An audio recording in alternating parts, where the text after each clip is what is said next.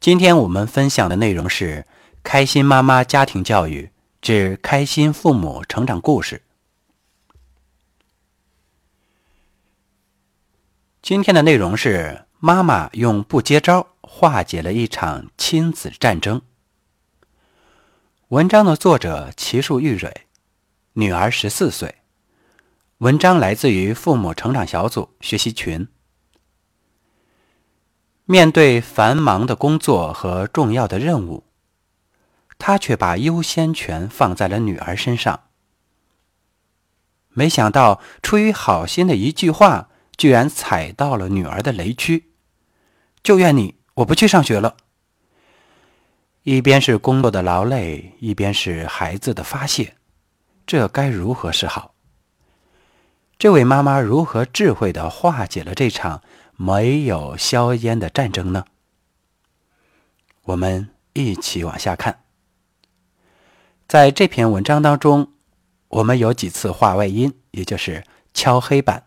每一次敲黑板呢，都是涵盖了一个知识点，关于亲子沟通当中的知识点和家庭教育沟通当中需要我们了解和掌握的内容。好，下面我们一起来听这篇文章。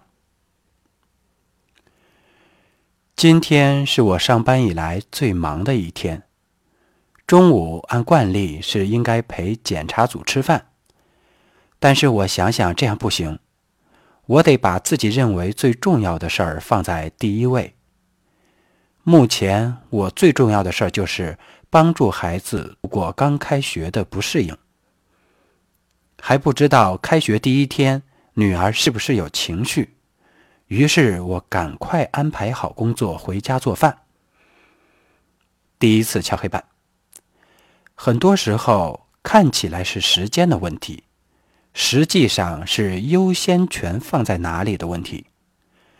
因为时间投入在哪里，就在哪里收获。女儿推开家门，回来的时候很高兴，我俩就开始聊天。他早上上学的时候没骑自行车，跟骑车的同学一起走的，所以放学是自己跑着回家的。女儿告诉我说：“今天的听写我得了六十八分。”我暗自高兴。对于没有认真听课的他来说，已经是非常难得了。于是我，我跟女儿击掌庆祝。第二次敲黑板，孩子希望父母有一双帮助自己看到成长的眼睛。可能六十八分不算是非常高的分数，但是根据自身的情况来讲，根据孩子的实际情况来讲，已经是值得庆祝的了。吃完饭，我撒了个娇，说：“妈妈今天工作特别累，刚又着急做饭，现在都不想动了。”你来帮刷碗吧。第三次敲黑板，妈妈妈妈学会示弱，孩子才能学会承担。这位妈妈当时是真的很累女儿爽快的答应了，但我看着时间已经不早了，就说：“宝贝，你还是明天洗碗吧。你这两天休息的不好，妈妈不忍心让你洗碗了，赶快去午睡吧。”女儿没说话，但是用带着爱的眼神看着我，让我很愉悦。我说：“上学期你每天中午都会叫妈妈起床，我一点都不用操心，多好。今天还想让你叫，行吗？”女儿爽快的答应了，睡去吧。下午，省厅领导来我市召开全省会议，其中有我的老领导。我负责去接待，所以很晚才回家。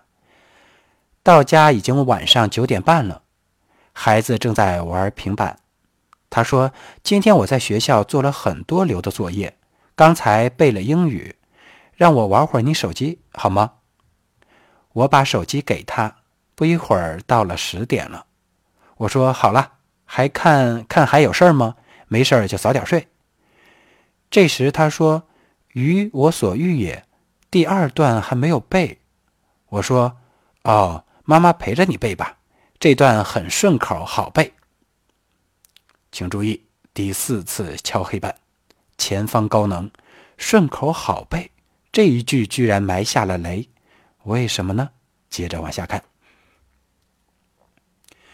听我这么说，女儿就开始背。这时她应该是有些困了，一边读一边背，可就是背不好。眼看着时间晚了，他就开始暴躁，并质问我：“为什么说顺口？是不是骗我背诵？”哼！没说话，他更怒了：“你为什么不说话？你是不是心里认为自己是对的，觉得我错怪你了？”我说：“没有。”我想，是不是我的理解有错误呢？女儿立即反驳道：“如果不是你说顺口，我就不会墨迹。都怨你，都怨你。”听到这里，我感到自己又越界了，只想着帮他度过背诵障碍，却忘了界限的问题，所以让他找到理由。哎，真是那句话叫“我本将心照明月，奈何明月照沟渠”。我这不好心办坏事吗？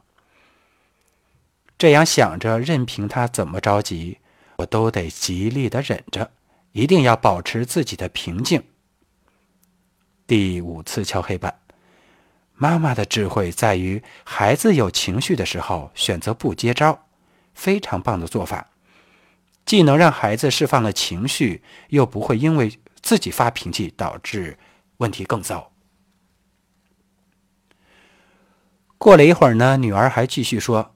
就是因为你，我明天不上学了。我还是没说话。你怎么不说话？女儿质问我。我说：“妈妈听着呢。妈妈说过尊重你的选择，可是现在晚了，我明天还要上班，所以就先睡了哈。”我转身就跑去了卫生间洗漱，心想：“哎妈，可算逃离雷区了。”没过一会儿，他就叫我。我就像勇士一样，还得乖乖的走过去。有事儿需要妈妈帮忙吗？女儿坚定的说：“坐这儿，你不能走。”我回应：“好。”我坐在床边，他看了看钟表，说：“哎呀，快十一点了。”说着，自己拿起书，他读了读，说：“这里还挺简单的嘛。”我如果不吭声，他会更着急。我说：“是吗？”他稍微背了背就背会了，同时脸色也好了起来。都怨你，要不早就背完了。我心想：谢天谢地，这可算背完了。这要是背不完，今天的黑锅我是背定了。我说：太神奇了，你怎么读了几遍就不会背了呢？他说：哎呀，快睡吧，明天几点起床啊？我说：今天睡得晚，明天比平时晚一点行吗？没想到女儿居然坚定地说：“不，还是六点二十五分吧。”我说：“还用妈妈帮忙喊你吗？”女儿说：“喊一声吧。”就这样，她去洗漱了。临睡的时候，我说：“闺女，咱们击掌庆祝一下你的神速背诵。”我就轻轻的，她就轻轻的和我击掌。我说：“力量不够。”她说：“哎呀，没劲儿。”但又加大力气拍了我一下，然后上床睡觉。这一天下来，我总结了一下，孩子目前的状况不能掉以轻心，不能一看好起来就感觉什么事儿都过去了，所以能闭嘴就尽量闭嘴，不多说，静观其变，冷静应对。这星期找个机会，对于他对我的态度，用我信息来表达感受。在这方面引领孩子向好的方向成长。那这篇文章呢，一共敲了几次黑板？现在呢，我们一起来总结一下。这位妈妈最智慧的化解了这场冲突，不只是是方法用的恰到好处，更重要的是呢，自己心态的调整。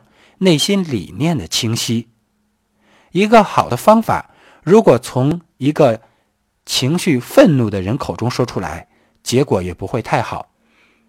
所以，方法固然重要，更重要的是我们面对问题时的心态。在亲子沟通中，我们善于明确自己想要的，也就是自己想要达到的目标，和自己不想要的，就是因为脾气发生了一些冲突。这位妈妈这一天的工作这么繁忙，完全可以随时发泄情绪，但是他并没有，而是从头到尾保持平静，因为他明确的、清晰的知道自己想要的是解决问题，不想要的就是随意发泄情绪。妈妈清晰当下的重点，于是把优先权放在了孩子身上。妈妈深知负面情绪对于解决问题的影响，所以面对孩子释放强烈情绪的时候，智慧的选择是不接招。也正是因为妈妈的不接招，圆满的解决了这个问题。妈妈没有发脾气，女儿也完成了背诵，母女感情更浓了。好。再次感谢您的收听，我们下期再见。